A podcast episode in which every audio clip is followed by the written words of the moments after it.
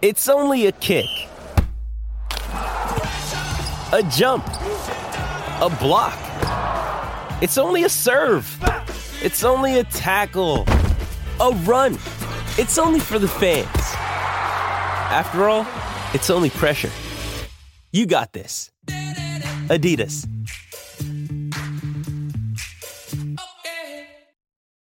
This episode is brought to you by Shopify. Whether you're selling a little or a lot, Shopify helps you do your thing, however you cha-ching. From the launch your online shop stage, all the way to the we just hit 1 million orders stage. No matter what stage you're in, Shopify's there to help you grow. Sign up for a $1 per month trial period at shopify.com/special offer, all lowercase. That's shopify.com/special offer.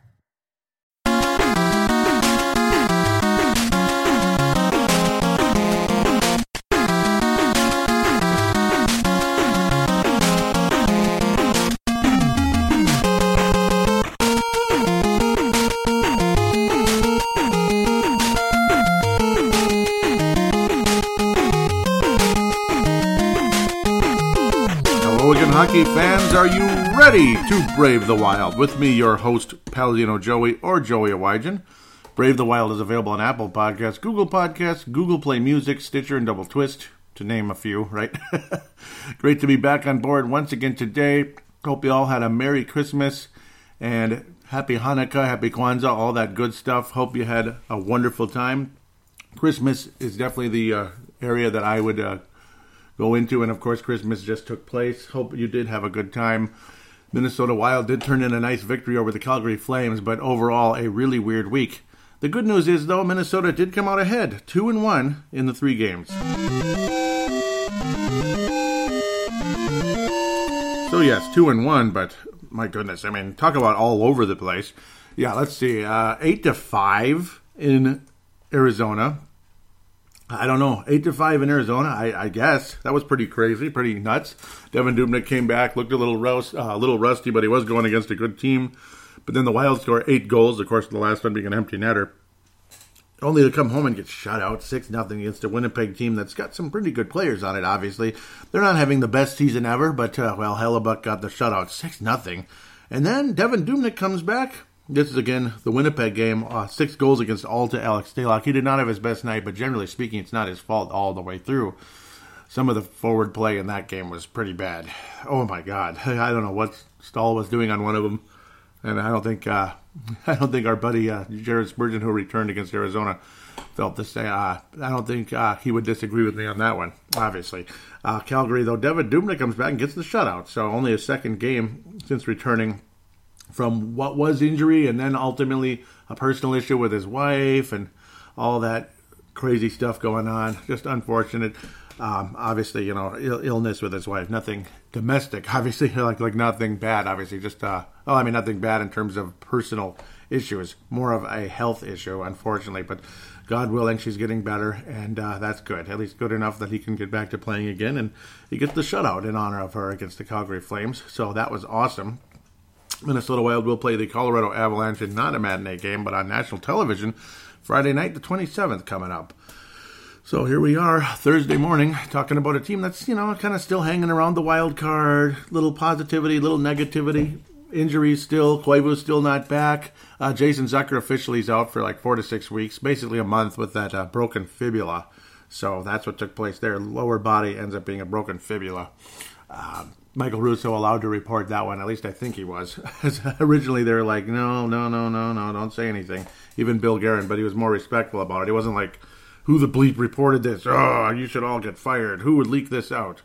That was Paul Fenton in the past. But, wow, 13 goals scored in 1 game. Phil Kessel got his 8th goal of the year. Again, he was an acquisition in the offseason, along with the now Taylor Hall very recently. We talked about him on the last episode. Oliver Ekman-Larsson, who'd been quiet, he was able to get his 4th goal of the year unassisted. Ryan Hartman had a pretty nice looking goal also against the Arizona Coyotes. That was pretty awesome. Kind of all by himself on that one. 5th goal of the season for Ryan Hartman, kind of attacking the basket. Ultimately, Foligno and Brodin getting assists, but a nice move by Hartman, getting across a couple defenders there. Foligno Chipped it in on a nice little quick dish by Carson Soucy, and Rask also ended up getting the second assist. But good for a lot of these guys. Ryan Donato, nice fake. He was going to pass the puck off and ended up just releasing it and foiled Darcy Kemper, who, after starting out things nicely against Minnesota, he's been terrible ever since. He actually was hurt on the seventh goal given up in the game. Eighth goal, of course, unearned because it was an empty netter by Kunin with his ninth goal of the season. Brad Hunt finally, who'd been in a drought for like a month and a half, finally getting 2 points in this one, including a goal and an assist. So good for him. You're seeing positivity out of guys like Nico Sturm in all these games. You got to like what he's able to do. He's got that physicality. He's got the nice passing skills. But a nice overall back-and-forth, crazy, wild game, literally. Again, no pun intended at the end of the day. Entertaining hockey, I guess, if you like 8-5. I mean, kind of frustrating if you like to see some decent goaltending here and there. Kemper just got killed over and over and over. And then Dubnyk, of course, was a bit rested. He could have been better. Could have been worse. He did kind of save things, though, when it was a 6-5 game. Huge save on Taylor Hall. That ended up kind of saving the day, like literally. I mean, it was a sprawling save by Devan Dubnyk, and saved the Wild's bacon there. In a game where, again, Dubnyk looked pretty rusty, and it was against a pretty talented team on the road. Kemper versus Dubnyk, pretty entertaining stuff. Kemper definitely not getting the last laugh in this one. Again, not only beat by Suter, but injured on the play. Not sure what's going to happen. He might be out for a bit. Looked like a knee injury there for Darcy Kemper, as he was not getting up. Kind of scary situation there. Again, 8-5 win for Minnesota. Entertaining, especially the form of, well, it's nice to see Minnesota score, but it's like you just knew it. Somehow, magically, they'd have used them all up in one game. And, yep, they used up two games worth of goals in one game, I guess. Even in some cases, three games worth of goals, as Winnipeg would shut out the Minnesota Wild and get 6 goals. Patrick Laine making things look so easy. A couple of nice wristers that were so quick. The release on his shot was so quick, it was almost like there's nothing still I could do. And Hellebuyck had a hell of a game. Yeah, I know, that's cute. 31 saves, 31 attempts, so to speak. He was shut. He was roiling in the shutouts. Dumba had an okay game, obviously aggressive with the shots on goal. He did get the blocks, good for him. But generally speaking, it was a mess of a game when it came to the Minnesota Wild. Anthony Boteto has reemerged, of course, of the Winnipeg Jets. As remember, he wound up on the club in the offseason, and he's having a decent year for the Winnipeg Jets. Nothing crazy, but good for him that he's getting things going in the right direction. Blake Wheeler with the goal and an assist. He starts off tying Kovalchuk for the Thrashers/Jets all-time leading scorer, and then ends up taking it on Patrick Laine's second wrister that ended up foiling Eric Staal. A beautiful play. At the end of the day, a beautiful, beautiful play. Blake Wheeler getting his 20th assist of the year, and now he's the all-time leading scorer in the history of the Thrashers, Atlanta Thrashers/Winnipeg Jets organization. Good for him. The Ehlers goal is the one that frustrated a lot of people. Alex Stalock, you never see him really look pissed off at his teammates, and this one he was. You want to think at first Spurgeon, and then you like really sit down and analyze it. As Spurgeon had the puck, kind of lost the puck. Next thing you know, the puck. He's unable to keep up down the stretch. Jim Morrissey, Kyle Connor moving the puck forward, ultimately getting it to Ehlers, and it's just nobody could keep up there. But you can't really blame Spurgeon because the way Staal just kind of nonchalantly just kind of slid forward, didn't turn around, and once you know. He did not get back on the play a little bit, Staal, and it was too late for our friend. It was way too late for Spurgeon and Suter. Spurgeon was basically left out to dry. Suter was left out to dry. Nobody was getting back just in case, Spurgeon lost the puck because there's always a possibility you're going to get it's going to be a poke check and you're going to lose it. The next thing you know, Suter's completely left out to dry. Spurgeon can't keep up. Staal's just way back in Timbuktu. And Ehlers is able to get the fourth goal of the game, which pretty much was a dagger in a lot of ways. A 3-goal game, you never know. There's a small chance you might come back in it. Odds were not in our favor, but there's a chance. 4-0, it's kind of like, whatever. Especially early in the third period. It was just like, screw it, we're done. Especially a nonchalant, lazy play by Staal, which frustrated a lot of people. He's the leading scorer on the team, but defensively sometimes he can leave you kind of like, ugh, because he's just nonchalant sometimes. He did not get back in position whatsoever, did not get back in the play. The next thing you know, Eric Staal extremely frustrated. slashing the puck out of the net and throwing his arms up a little bit. Like, what was that? Basically, frustrating play. It wasn't a good play by Spurgeon either necessarily, but Staal was completely unprepared along with others on that one. No back check whatsoever. Anthony Bottano winds up getting his fourth assist of the season. He couldn't get a single point with Minnesota last year on Logan Shaw's second goal of the season. 6-0. Winnipeg Jets. Ouch. So there you go. As we move forward to play the Calgary Flames with Devan Dubnyk back in net as we head off into the Christmas break. And just to briefly backtrack, Arizona game was, of course, on Thursday the 19th of December, and the Winnipeg game Saturday the 21st of December. Now we go to the 23rd with the Calgary Flames. 3-0 game overall in favor of Minnesota. First shutout of the year for Devan Dubnyk. First shutout in quite a while for Minnesota. Devan Dubnyk faced 22 shots. The Wild outshot Calgary pretty strongly most of the game, especially in the first period. Cam Talbot actually kept the Wild in check. He did a pretty good job, generally speaking. You look at his numbers, he actually only gave up 2 goals at the end of the day. Again, empty netter by Eric Staal at the end. About 94% save percentage for Cam Talbot. Actually, very strong game. So you're kind of concerned at the same time, like thinking, oh boy, if we give up some goals, we're in trouble. But luckily, Minnesota definitely had the energy throughout this game. Joel Eriksson Ek, Kunin, Greenway, Sturm, Donato, Fiala, all of them played fantastic in this game. They factored in both of the goals, but I mean, Kunin, he could have had a hat trick in this game easily. I mean, the energy he played with throughout the entire night, he looked like a first-round pick in this game. He did get his 9th goal of the year, multiple good feeds from Greenway, Sturm. Fiala had a nice feed to Joel Eriksson Ek. It was a beauty. Nice forecheck by Joel Eriksson Ek, ultimately gets it to Donato, then to Fiala, who just kind of like Zucker and Granlund Zucker from behind the net, and then the quick one-time release in the slot there. Beautiful play by the low slot there. Joel Eriksson Ek, three goals on the season. You got to think there's more to come for Joel Eriksson Ek. I got to hope so. It's like you're thinking, yeah, he never scores, this and that, and he does so many little things. There's no way he'll ever not be on the NHL roster as long as he's healthy. That's how valuable Joel Eriksson Ek is defensively at this point. If he's frustrating the hell out of people, he must be an incredible defensive player, and he is. And you got to think there's going to be more points to follow at some point. And when you play with guys like Donato and Kevin Fiala, I mean, there's something going on. Fiala is becoming a wonderful player. He really is. The more and more you sit down and analyze what Paul Fenton did with the players last year. See, it's one thing what he did with people, like reporters and other members of the front office and such, with the, analytics department and all that crap, the way he just kind of literally gutted the place, which is just a little bit too much. And overreacting every little time something came out, to the media, Michael Russo, whatever, ultimately blaming this person, blaming that person, when it could have been from the other side, like a trade rumor involving this guy and this guy. Well, maybe it was the agent for the other player on the other team. I mean, there is a lot of that going on. It's not just, somebody inside the organization all the time. But, I mean, the Kevin Fiala move is starting to look pretty smart, like a pretty good move. It's starting to look pretty good. Donato for Charlie Coyle doesn't look like a bad move because... Coyle was a factor in the postseason for Boston last year. Sure he was. He was solid, but the guy never scores for anything. Never. Like, every time you think, oh, he's there he is. This is his role. And then it's just he never scores for nothing. It's like it's just not there with him.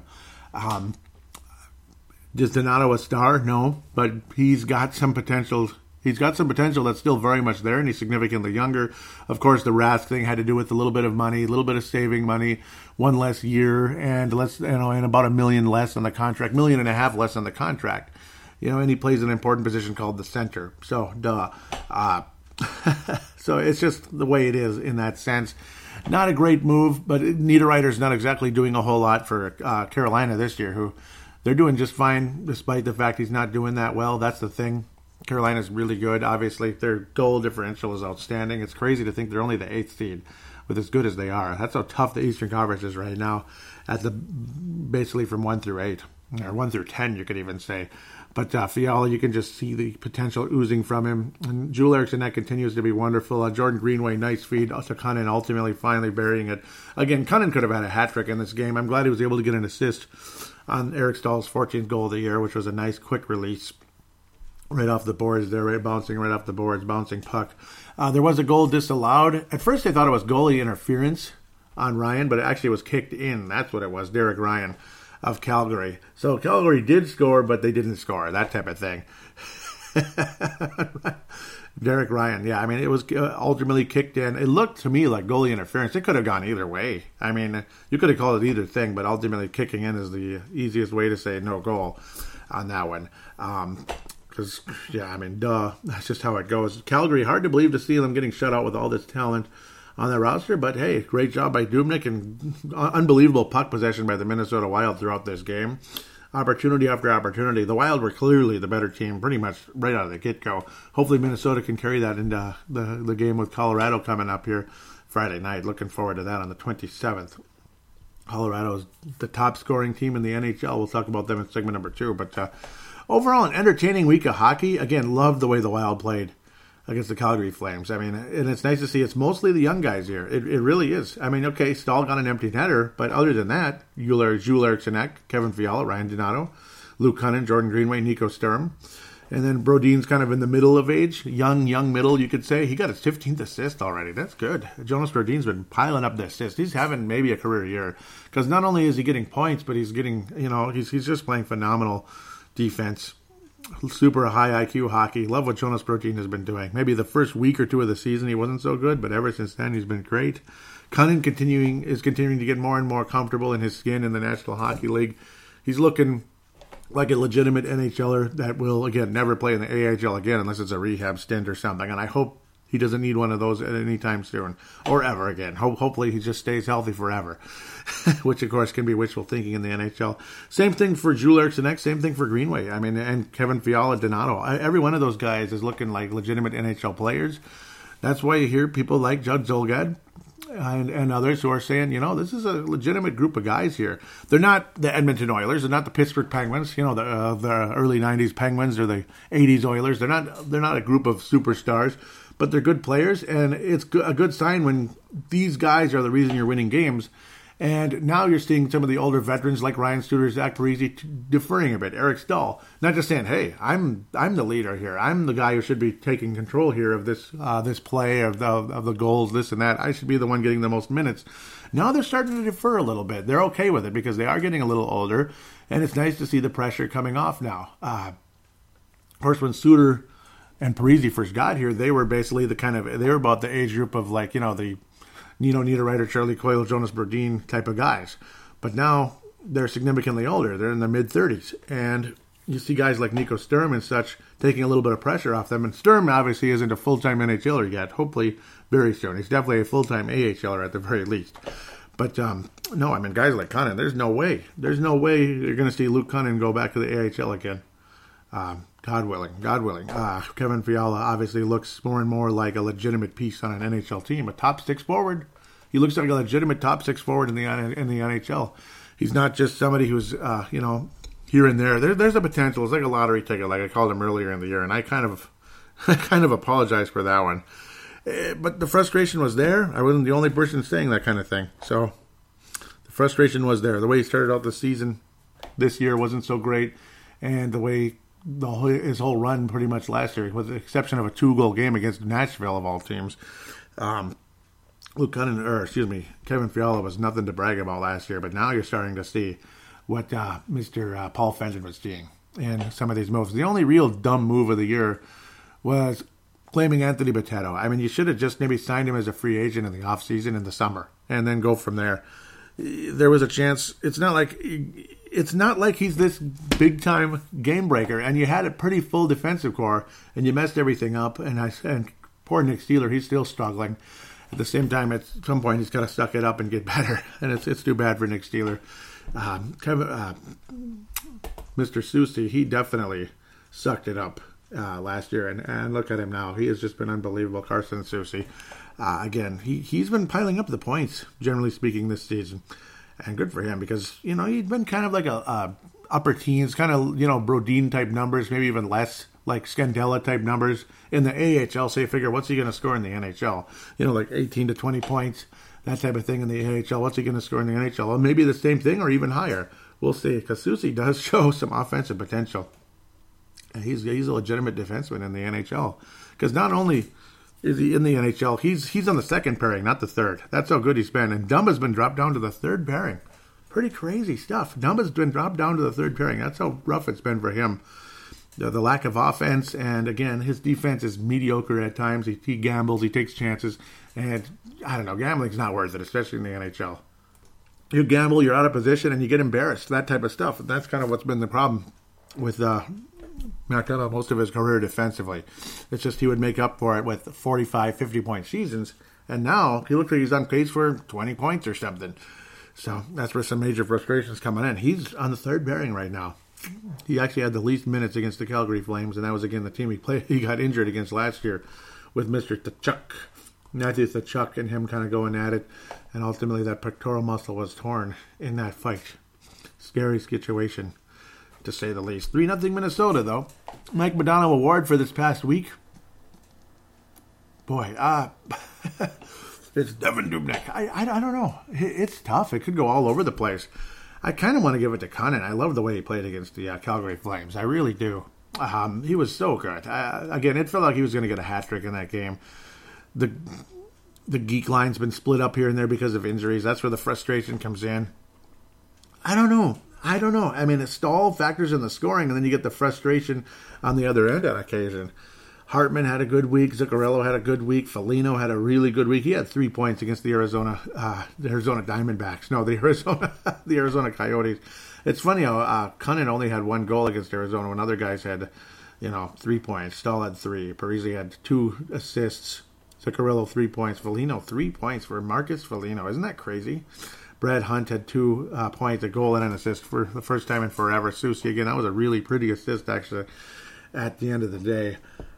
Fiala's at 21 points on the year. Kunin, I want to give it to Kunin. I just love the way he played this week. Aggressive, obviously, like he always is.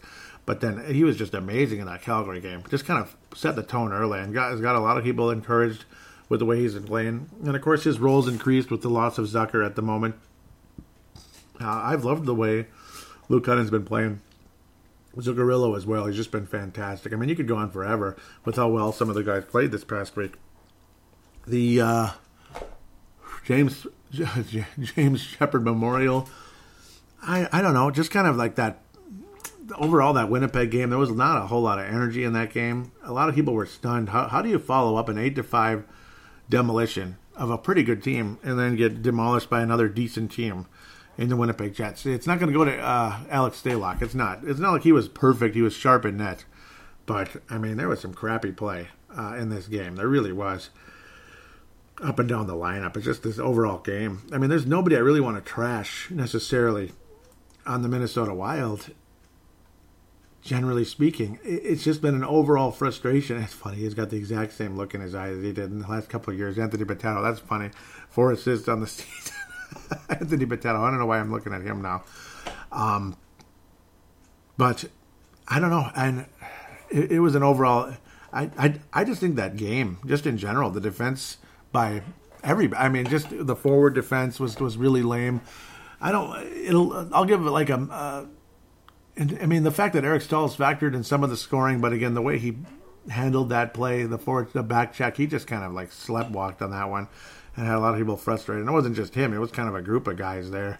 Very frustrating. A very lackadaisical game against the Winnipeg Jets. I do need to make one other note, too, is just Nico Sturm. It's very encouraging also what he's able to do. I mean, you're seeing a skill set out of Nico Sturm that can keep him in the NHL for many years. Obviously, the physicality, strong on the puck. He's able to win battles. He's a pretty damn good skater. I mean, he gets around guys. He's a damn good skater, good puck handler, and again, his passing skills are very much there. They're very evident. He's going to be capable of picking up some points throughout the course of his career. He's at 2 now, just getting things going here in just a couple games. 4 games, so he's at like a half point a game, basically, which isn't bad to start out his career. I got to think there's something there with Nico Sturm. He could be a 40, 50-point guy, I think, as he heads further and further into his career. There's something there. And again, he was picking up the numbers in the AHL before he wound up in the NHL. Again, he had a little bit of a back issue last time he was called up. He was, or last time we thought he was going to get called, basically got sent back down and kind of had to heal up a bit. But I like the potential of Nico Sturm as well. But James Sheppard in general, I got to give it to the just that 6-0 loss. I mean, there were so many bad plays in that game, so many moments where you thought the team was just kind of sleepwalking. It was extremely frustrating. Just lackadaisical. Winnipeg just outplayed the Wild the entire night and kicked their ass. And that's just all there is to say. With that said, we'll take a quick break. We're going to preview three games again as we head on forward. The Colorado Avalanche, the Toronto Maple Leafs, and the New York Islanders. But New York will be before that. Colorado on national TV tomorrow night. New York Islanders Sunday evening after the Vikings hopefully finish 11-5 over the Bears. We'll see what happens at that. Doesn't matter if they win or lose that game. They'll play whoever they're going to play with the 6th seed. They're 6th seed if they like it or not, basically. And the Wild will be playing the, one of the better scoring teams in the league with decent, adequate defense, mediocre, but a new coaching staff now, or at least a new coach per se. You're not going to have Mike Babcock frustrating those players anymore. We'll see what Toronto can do now with their new situation there, wrapping it up on New Year's Eve in Xcel Energy Center like we do every year. Xcel Energy Center, it's a tradition. New Year's Eve, Toronto Maple Leafs this time. The Wild's history on New Year's Eve has been pretty weak. We'll see if the Wild can defeat the Toronto Maple Leafs in that one. We'll talk about that next segment.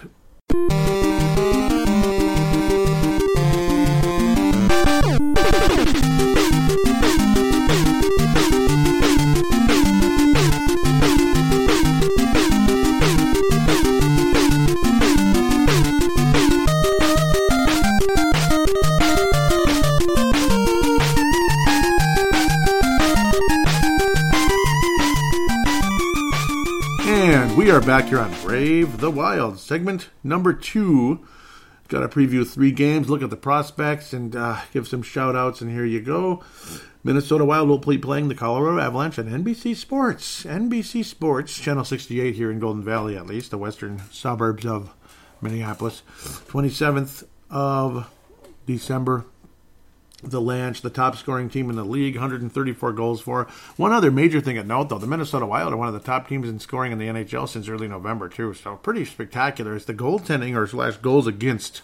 I would say the defense in front of the goalies to go along with the goaltending has not been so good. It's crazy. If you could put two things together, Minnesota's actually become a pretty good scoring team. Colorado's the best, though. The best, and thanks to a guy like Nathan McKinnon, who's got 55 points on the season. He's only a +3, though, which is kind of weird. Kyle Connor as well, though. He is obviously a phenom from UMass last year, 28 points. And, of course, the top 5 pick of the Lanch very recently.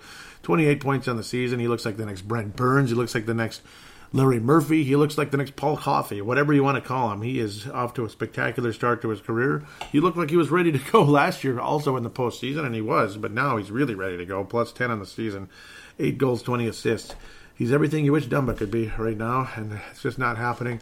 Mikko Rantanen has missed a significant amount of time, but he's still getting over a point a game. He would be the number 2 leading scorer on this roster, if not for losing time. But, I mean, even Kale Maker, though, he's missed, 8 games on the season? He's only at 29 games and 28 points, so he's on course to being really something, like a 70-point guy. Brent Burns, Paul Coffey, that kind of good. That kind of good. I mean, he is off to an amazing start to his career. You don't want to get too crazy, too dramatic, but amazing start. Nazem Kadri also doing pretty well. 12 goals on the season. Definitely factoring in the middle 6 there for the Colorado Avalanche. Overall, a dangerous team. A team that's been a pain in the ass for the Wild over the years. Pardon me about my... been struggling a bit with the way I can breathe lately. I apologize. So I'm trying to hang in there. Colorado Avalanche certainly look like a deadly foe. Minnesota so far with Colorado has split during the course of this season. That's one thing we got to talk about when you compare the two teams. Kind of a rotten start to the year between these two. Colorado all over the Wild in a 5-2 win.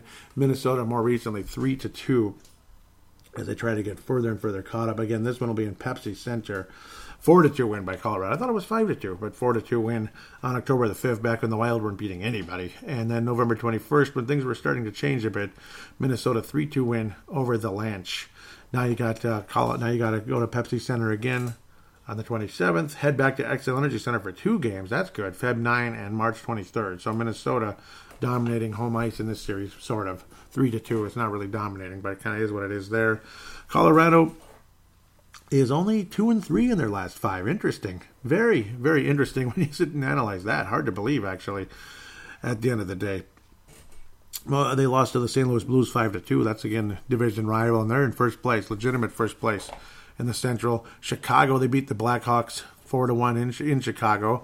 They lose to Carolina at home. They lose to Chicago at home. That's division for you. And then they go to Vegas, do the Colorado Avalanche, and win 7-3. Demolition in Vegas there. Crazy. 7-3 win over a Vegas team that's been a bit up and down during the course of this season. Minnesota usually doesn't play very well in Colorado. We usually tend to have more success here, but not always. I mean, Colorado's a dangerous team. Grubauer's had some good moments for sure. He's been the main goalie, obviously, but you've seen Francouz show up, and actually he's been fantastic. 2.22 goals against, 93 save percentage, no shutouts at all for the Blackhawks. I just called them the Blackhawks, the Avalanche this season. They're closer to the Blackhawks right now to what the Blackhawks used to be, that's for sure. Grubauer, 10-8 on the year in only 21 games. That's weird. Francouz has been in 16 games overall. He started 14, and a couple of stars for their minor leaguer goalies during the course of the season. Those games didn't go super well for the Avalanche. Grubauer is definitely down from last year. He was downright outstanding last season. 2.86 goals against average on the season, and again, no shutouts of any kind for the Avalanche. Hopefully they don't get one in this game. I think Colorado's going to win something of the likes of 4-2 again, 4-3, 5-3. The Wild will get some goals, but I think the Avalanche are just going to be a little bit better. Dubnyk will probably be back in net again, but I don't want to see him getting like 7-8 games in a row. You got to cut that crap out. We don't want to go back to riding Dubnyk nonstop again like we have over the years. Now this year he's seen so much time away from ice that it won't hurt him as much, but I'm sure it's going to catch up regardless if he's going to get like every game. Don't ever put him in a back-to-back again. Back-to-back games. That's the craziest thing I've ever seen. I want to see more and more out of Stalock, and even if it comes to it, if Stalock is very disappointing, call up Kakinen and give him a shot. I mean, it is what it is there. But I do think Colorado wins the game at the end of the day. The most likely guy to score for Minnesota, should he keep riding his hot streak? Should it be Luke Kunin? Are we going to keep riding the hot streak, get to 10 goals on the season? I'm going to go with that. Luke Kunin's going to score his 10th goal of the season against the Colorado Avalanche, but unfortunately I do believe the Avalanche win the game 4-2, 5-3, something like that, but like a 2-goal type of victory for the Colorado Avalanche. This could end up being a really tough week ultimately. I mean, if you're going to win, it'd be amazing if the Wild could beat the Colorado Avalanche. But the game coming up that I don't think the Wild are going to win, I just don't. Not the way things have been with this team the last couple of years. It's been a really tough go. They've transformed into a defensive juggernaut. The New York Islanders, second place in the Metropolitan Division, 23-9-3 on the season, way beyond what Minnesota is at this point. Semyon Varlamov has had his moments. He's a former Colorado Avalanche goaltender. He's been a lot better in this system. And Thomas Greiss, the German goalie, has been fantastic like he was the last couple of years. Consistency is what is the name of the game with the New York Islanders. They've just been really something. Now, these two teams, it's just home and away because it's Eastern Conference, December the 29th. That's Sunday in the afternoon, there late afternoon at 5 p.m., right a little around supper time. And then March 31st, Minnesota will head to New York. This one is at home for the Wild. Hopefully Minnesota can take care of business against this team, but they're a completely different team than they've been, and they really put the clamps on the Wild most recently. Colorado's not playing as well. I think the Wild have a chance to beat them, so there's a hope there. This team, I don't like the matchup at all. I mean, this team has just owned us the last year, at least since the coaching change, and of course, again, the former Washington Capitals coach taking over. He's just been unbelievable ever since, and you're seeing better defense. You're seeing everything with this club. Anders Lee, of course, re-signed in the offseason, the Minnesota native.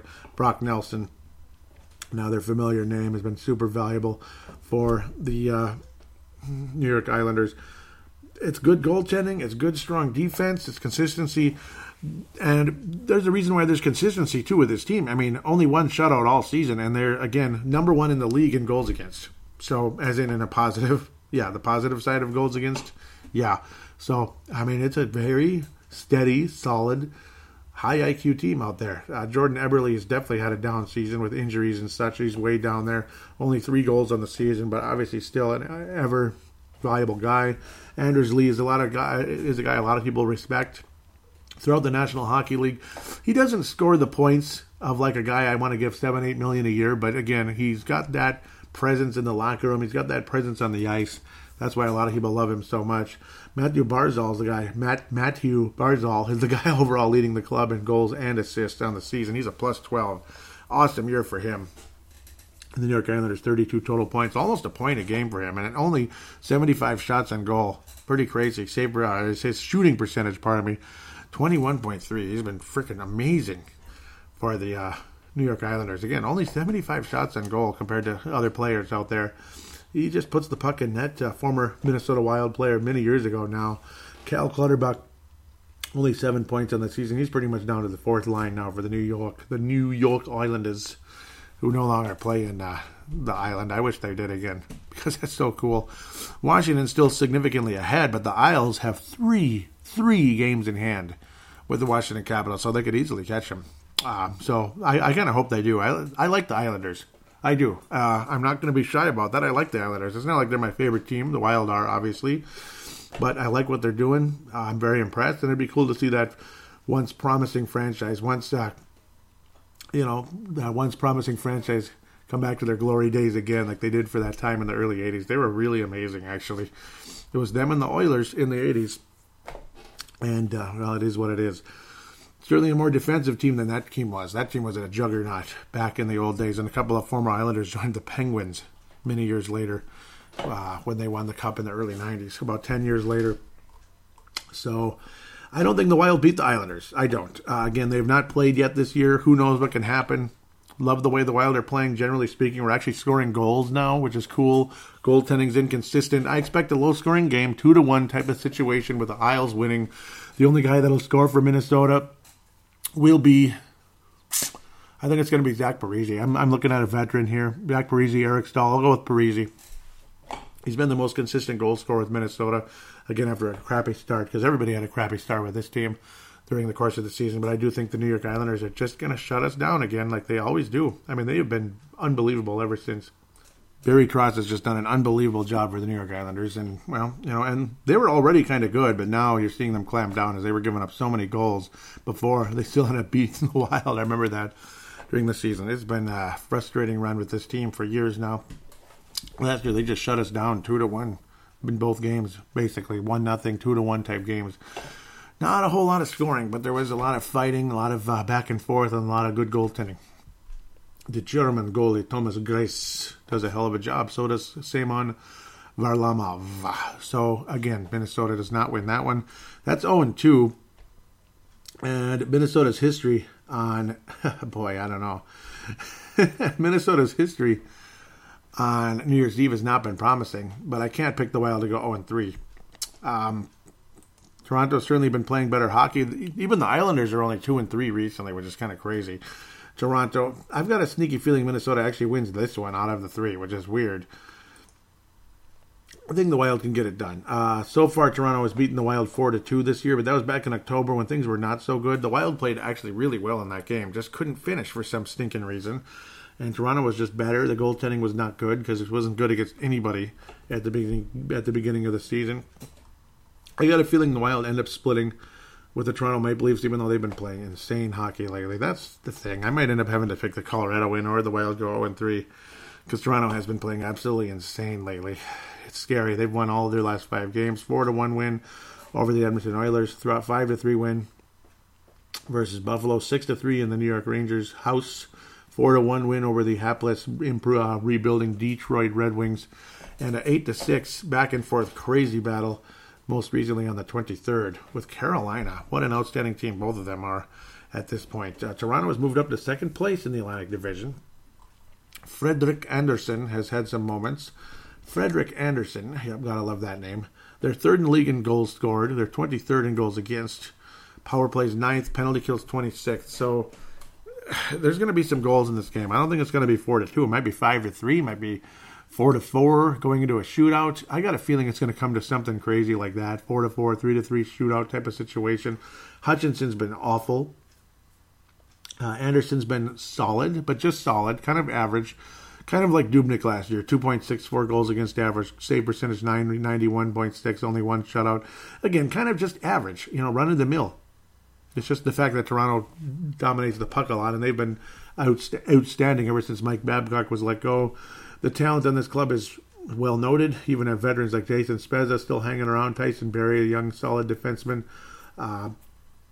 William Nylander. A lot of people wanted him, but too expensive. John Tavares, of course, the former Islanders star, number one overall pick. And Austin Matthews is one of the top players in the league. 24 goals in the season, 43 total points. He's a plus 14 for Le Toronto. No, they're not French. The Toronto Maple Leafs.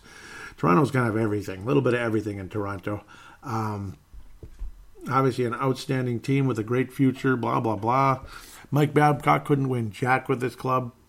We'll see what happens now with the new regime. In this case with Sheldon Keefe leading the way for the Toronto Maple Leafs. Mitchell Warner, obviously a guy who piles up points like you wouldn't believe. He's got 35 points in only 27 games. He's missed 11 games on the season. Just piles up points. Marner. I keep calling him Warner because it looks like it, but it's Marner. I don't know why I keep saying that. I apologize.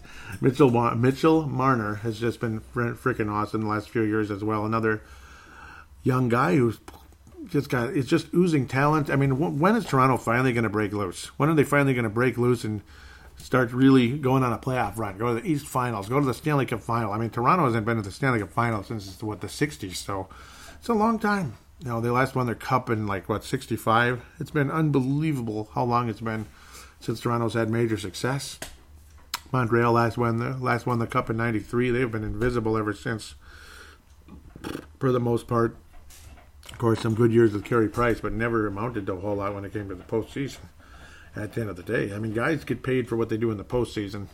At least you'd hope so. Austin Matthews, what an awesome season he's had, obviously. Again, frustrations with Mike Babcock, but it's been a completely different vibe now. It just looks like Babcock was overrated and very, very much disliked throughout Toronto and even Detroit over the years. So Babcock's kind of on the outside looking in. We'll see what happens. He'll probably resurface with somebody at some point because, he still has had a good record throughout his career, but I got exposed a bit in Toronto. I think the Wild will win this game. I don't know why, but I think the Wild and Toronto streak, if their streak is still going at this stage, I'm going to go with that right now. I am going to go with that. As crazy as that might sound, Toronto has just been crazy, crazy good. Ever since the 14th with Edmonton, they lost 4-2 to the Calgary Flames after beating St. Louis. Wow, and Vancouver before that. They have just been nuts. Only 3 losses all month of December. They will be playing the New Jersey Devils and the New York Rangers back-to-back, and then a couple of days off to play the Wild. But I have a sneaky feeling the Wild are going to come out firing and somehow win the game. I am going to go with that. My predictions may be way off, and it doesn't matter. I'm not telling you to bet money on anything. It's just a radio show. This is just a radio show. I don't have to be perfect on all my predictions. I just got a feeling that's the way it's going to go. The Wild never beat Colorado. The Wild never beat the New York Islanders, but maybe they'll win 2-1. Who knows? Maybe Dubnyk will stand on his head, or Alex Stalock will stand on his head. But I think the Wild beat Toronto somehow, some way. As weird as this might sound, as weird as it sounds, I just got a feeling the Wild are going to have one of those onslaught type of games, 4 or 5 goals, and the Wild end up beating Toronto 5-3, something like that. Most likely guy to score against the Toronto Maple Leafs is going to be Kevin Fiala. Kevin Fiala is going to be a big factor in that game. I expect maybe even a multi-goal game, certainly multiple points for Kevin Fiala in a 5-3 game. I think Kevin Fiala will be a huge factor. And Minnesota somehow, someway defeats the Toronto Maple Leafs on New Year's Eve. Won't that be something? Be pretty cool, but that's where I'm standing at the end of the day. Now, let's look at the prospects. And, as per usual, we will start with the Iowa Wild. And the guy that has been standing out nicely. He could fit right in with the Toronto Maple Leafs right now with how well he's been playing. Yeah, right. I'm just kidding. Will Bitton, though. My goodness. 5 points in the last 2 games. 8 points in the last 5. He has just been unbelievable. Will Bitton. It is Will Bitton. I keep getting it backwards and forth. Again, acquired for Gustav Olofsson about a year and a half ago now. I'm trying to remember. Was this a Fenton trade? I think it was. I think this was another Fenton trade, if I remember correctly. Nope. It wasn't. It was still Chuck Fletcher. Nice acquisition, Will Bitton. He's been wonderful. Nope, it was Paul Fenton. Wow, I keep going back and forth on that one, but no, Will Bitton, another solid addition to Minnesota's organization. the past couple of years. He was a +3 the other night on the 20th. Back-to-back games, Minnesota beat the Grand Rapids Griffins in Iowa. Back-to-back games, Minnesota ends up winning both of them. Nice, because, or Iowa, excuse me. They've struggled for so long, but they're getting better now. They got better goaltending. We'll put it at that. Obviously, you got Kaapo Kähkönen back in net. Matt Robson has struggled so much down there, and after an amazing start to the season, and Derek Barbeau going back down to the Allen Americans, who's also actually had a really damn good season. We'll look at them in a minute, too. I haven't been looking at the Allen Americans a whole lot, and I apologize. There's some interesting happenings in Allen, especially Tyler Sheehy. My goodness. I mean, he should get a crack at the AHL again pretty soon.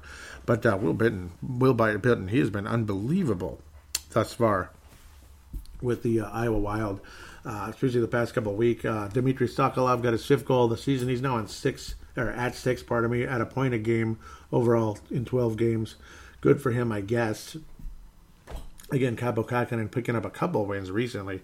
10-2 on the season. Good for him. Robson, still, I mean, he's down to under 3 goals a game again after he'd been so good. And then he struggled so mightily after that. It was kind of heartbreaking. Kähkönen, outstanding 28-26 type of situation on Friday. Saturday, Byton was unbelievable down the stretch. I mean, he has just been awesome. Multi-point games. He has just been awesome. He's now at 7 goals in the season. Brendan Medal picked up 1 point since going down to the back down to the Iowa Wild at the end of the day. And yes, Kähkönen was in net for both of those games, giving up only 5 total goals in 2 games, 2.5 goals against average, which is right about where he is. Kähkönen, good kind of stabilizing things in Iowa of late. Good for him. Let's look at the Allen Americans quick. As unfortunately juniors in college, it's pretty much shut down of late. So that's unfortunate. Allen Americans thus far, Tyler Sheehy is just dominating, almost 2 points a game, 14 goals, 26 assists. Again, the former Gopher, Tyler Sheehy, 40 points in 29 games. He has been unbelievable. Oh, yeah, the defenseman acquired last year, Falkowski, he's at 16 points. So that's where he is at this stage. Jack Sadik, after a very slow start, he's now at 11 points. He's been picking up the numbers the past few games. And the Allen Americans are one of the best teams in the AHL right now. They got a great record. They've been outstanding thus far. Only 5 losses and 2 ties, or 4 ties on the year to go against 22 wins. So very strong season for the Allen Americans. That's, of course, Allen, Texas. Sokolov played in a couple games down there earlier in the season. But, wow, pardon me. Nice to see Tyler Sheehy just dominating the ECHL thus far. He's only 23 years old, so he's still got a chance to reach the ultimate dream of the NHL. Jack Sadik, Nick Boca. Boca's missed a lot of games, unfortunately. He's now missed 10 games on the season with injury, of course. 6 assists in those games. But Jack Sadik has certainly picked it up nicely. The Lakeville native, which is also the hometown of Neil Nathunk Thiessen, God rest his soul. Miss him so much. The former co-host of this show, off and on. Turner Odenbreit, who's acquired and has picked it up a bit of late in Allen. He's got 10 points in only 13 games, 9 assists. He's been outstanding, actually, and he's only 22 years of age. Who knows? Maybe Odenbreit will pick it up. He's been kind of with Iowa and Allen the past few weeks, but definitely kind of one of those borderline guys who could be in the AHL, and I do definitely think Sheehy can be, and I hope Seda can get there at some point too. It's just the cupboards are kind of full right now when it comes to defensemen in the AHL. That's what's kind of holding Seda back, but nice to see him picking up the points like he was with the Golden Gophers not too long ago. And Jack Sadik, don't look now, he's a +14 on the season. That's outstanding. Outstanding for him. Good for him. +14 on the season, tied with Turner Odenbreit for the team lead. Odenbreit's only played in 13 games, but he's been great, and obviously Allen's been playing pretty well of late. Nice to see. And it's good to look at Allen Americans, because there are some significant players down there, former Gophers and such, especially Sadik, who was an actual draft pick, so kind of significant. Unfortunately, things have been quiet in the college rankings because it's mostly been, Christmas /winter break. You're finally getting some numbers coming out with Filip Johansson, as that had been super quiet. He's been in 18 games, 3 points so far, almost at last season's point total in 47 games, only 4 points all year last year, and a -10 for his Swedish team there, but now 3 points, and he's a -5 for the Swedish Hockey League. Last year was Swedish 1, so we'll see what happens there. Boy, Filip Johansson, well, we'll see. He has a lot of intangibles. He doesn't score much, just here and there, bits and pieces. He's got a career high in goals, too. So that's a start in the right direction, I guess. Sam Hedges has dominated for the not-as-good St. Cloud State Huskies, but 21 points, already a career high for the sophomore for St. Cloud. Been outstanding. And Connor DeWeer keeps kind of chipping in points for Iowa. He's now at 6 with the Iowa Wild in 20 games. Has been kind of chipping in here and there. Been picking it up a late. Bryce Misley stuck at 1 point all season. He's just been invisible. Very sad, very disappointing for him. But guys like Sadek, Sokolov, Bitten, they've been really good for Iowa. And, of course, a lot of the juniors and college have been real quiet. So I'm going to kind of have to step away there as they're kind of stuck at the certain points that they've been at. Again, Alexander Kovanov at exactly 2 points a game right now, 26 games, 20 goals, 53 total points, plus 27. He has been absolutely ridiculous. And I can't wait to see a guy who's under 20 years old dominating the Quebec Major Junior Hockey League. And that's what you want. I mean, you want him to dominate. You don't want him to get over a point. You want him to get 2 points or something like that a game. And then you got something legitimate there, possibly with Kovanov, who could be maybe a number one center for the Wild someday, along with Kirill Kaprizov. Wouldn't that be amazing? Kaprizov to his left. That'd be freaking cool if that ended up being the case. Man. I'd love to see that. Love to see those guys working together and becoming a great team someday. Kaprizov, 32 points in 35 games. Again, one of the best players, one of the top prospects on the planet out there for NHL prospects. Outstanding run for him. Going to give shout-outs to people. First of all, at Brave the Wild. At Brave the Wild is the Twitter account for Brave the Wild. I want to thank Vince Germano out of Australia for retweeting the show. He often does, and I can't thank him enough. Thank you so much, Vince Germano, for continuing to do that. I do believe Tanae Brown has retweeted it as well a couple times. I think he did this past week. I'm not seeing it at the second for some reason. I did see Vince Germano's, though. Sometimes you see it, sometimes you don't. It's weird because there's so many other tweets that pop up, which can be kind of a pain. Tweets that aren't, like, mentioning you. They just pop out. What the heck? I have no idea. Let's just leave that alone. But thank you for those of you that have retweeted the show. Thank you again, Vince Germano, for doing that. Facebook.com/bravethewild.minnesota. That's the Facebook page. Also, how about the... Minnesota Wild Global and, of course, MNW Prospects. It is MNW Prospects. It used to be MNW Players, and I kept saying it wrong, back and forth. MNW Prospects, where we cover everything from, again, the All Americans all the way up to the Minnesota Wild. Again, like a Nick Boca, a Tyler Sheehy, all the way up to Luke Kunin and Jordan Greenway in the Minnesota Wild. We talk about everybody. Young prospects, veterans, everything. But, of course, the prospects is the number one focus. We like to keep up with guys like Kirill Kaprizov, Will Bitton, guys like that. Bitton's had a wonderful week for Iowa. Sokolov's picked it up, blah, blah, blah, blah, blah. Dmitry Sokolov, still only 21 years old, so you never know. A lot of people frustrated with his defense and his skating, of course. That's what's been holding him back. You know, sometimes there was, for a while there, like him being in shape, his conditioning, a constant ongoing battle with him. But still 21, so you never know. But at least he's capable of some offensive hockey out there, some goal scoring, so to speak. He has been doing that at the very least. But no, we keep up with everything. Pavel Bennett, Justin Back, Marek Skaiba. Thank you guys so much for keeping up with the prospects and such and having me be a part of things as an admin and giving you a shout-out and talking about the same prospects right here on Brave the Wild and mentioning your page to everybody, encouraging so many people to join. A lot of people have joined, and it's an awesome page. I recommend it 100,000% for you to join that and have conversations as well on there about the prospects. Of course, Minnesota Wild Global, wonderful, wonderful page as well. Scott Cavendish started that thing out. Got a lot of guys like Chance Kostick, David Kostick, Chad Walsky, some just amazing people. Got so many good people on there. Can't recommend it enough for you to join that page. In-game threads, curse at this, have fun with that. Try not to badmouth the team too much. They'll get upset, I'm sure. But I don't blame you if you get frustrated with a 6-0 loss with the Winnipeg Jets. That was garbage. I mean, the fans booed the team, and it is what it is. You're going to boo a team when they lose 6-0. I'm sorry, you're going to get booed. 6-0 is garbage. People pay money. They want to watch a good game of hockey, and you get crushed like that, it's no fun. No fun whatsoever. With that said, hopefully Minnesota can get the job done. Unfortunately, I have them going 1-2 this upcoming week because it's a tough matchup. All of them are tough. I mean, Toronto's tough. New York Islanders are really tough. And, of course, Colorado is one of the best teams in the league right now. So, I mean, it kind of is what it is there. I can't get too excited about playing them at this stage, but I think Minnesota wins at least one of the three. Maybe we get 3 out of 6 points. We'll see what happens. Kind of hold our own, so to speak, as hopefully the schedule will lighten up a bit as we head into January. We'll talk about that on the next week's show. Wishing all of you a happy new year. Hopefully the Minnesota Wild can help you kind of get off to a good start in terms of your New Year's Eve evening, per se, as you're waiting for the ball to drop after the game. Hopefully you're celebrating a Minnesota Wild victory. Stay safe. Stay responsible. Use common sense. Be smart.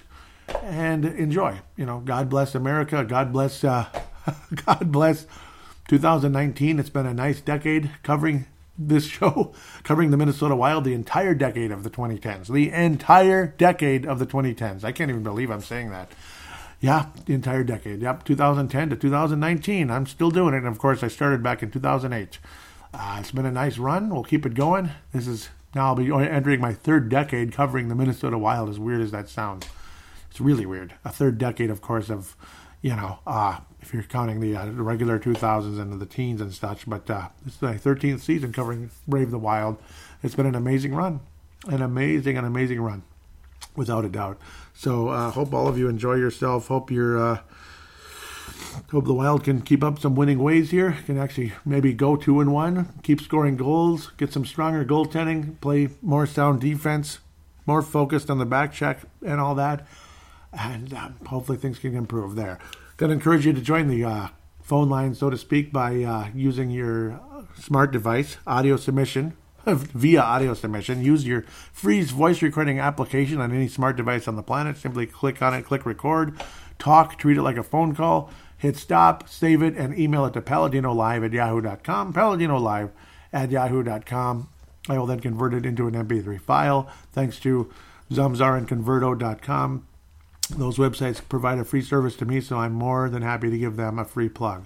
So giving that out to you, along with if you could please possibly write a positive rating on iTunes / Apple Podcasts, whatever you call it.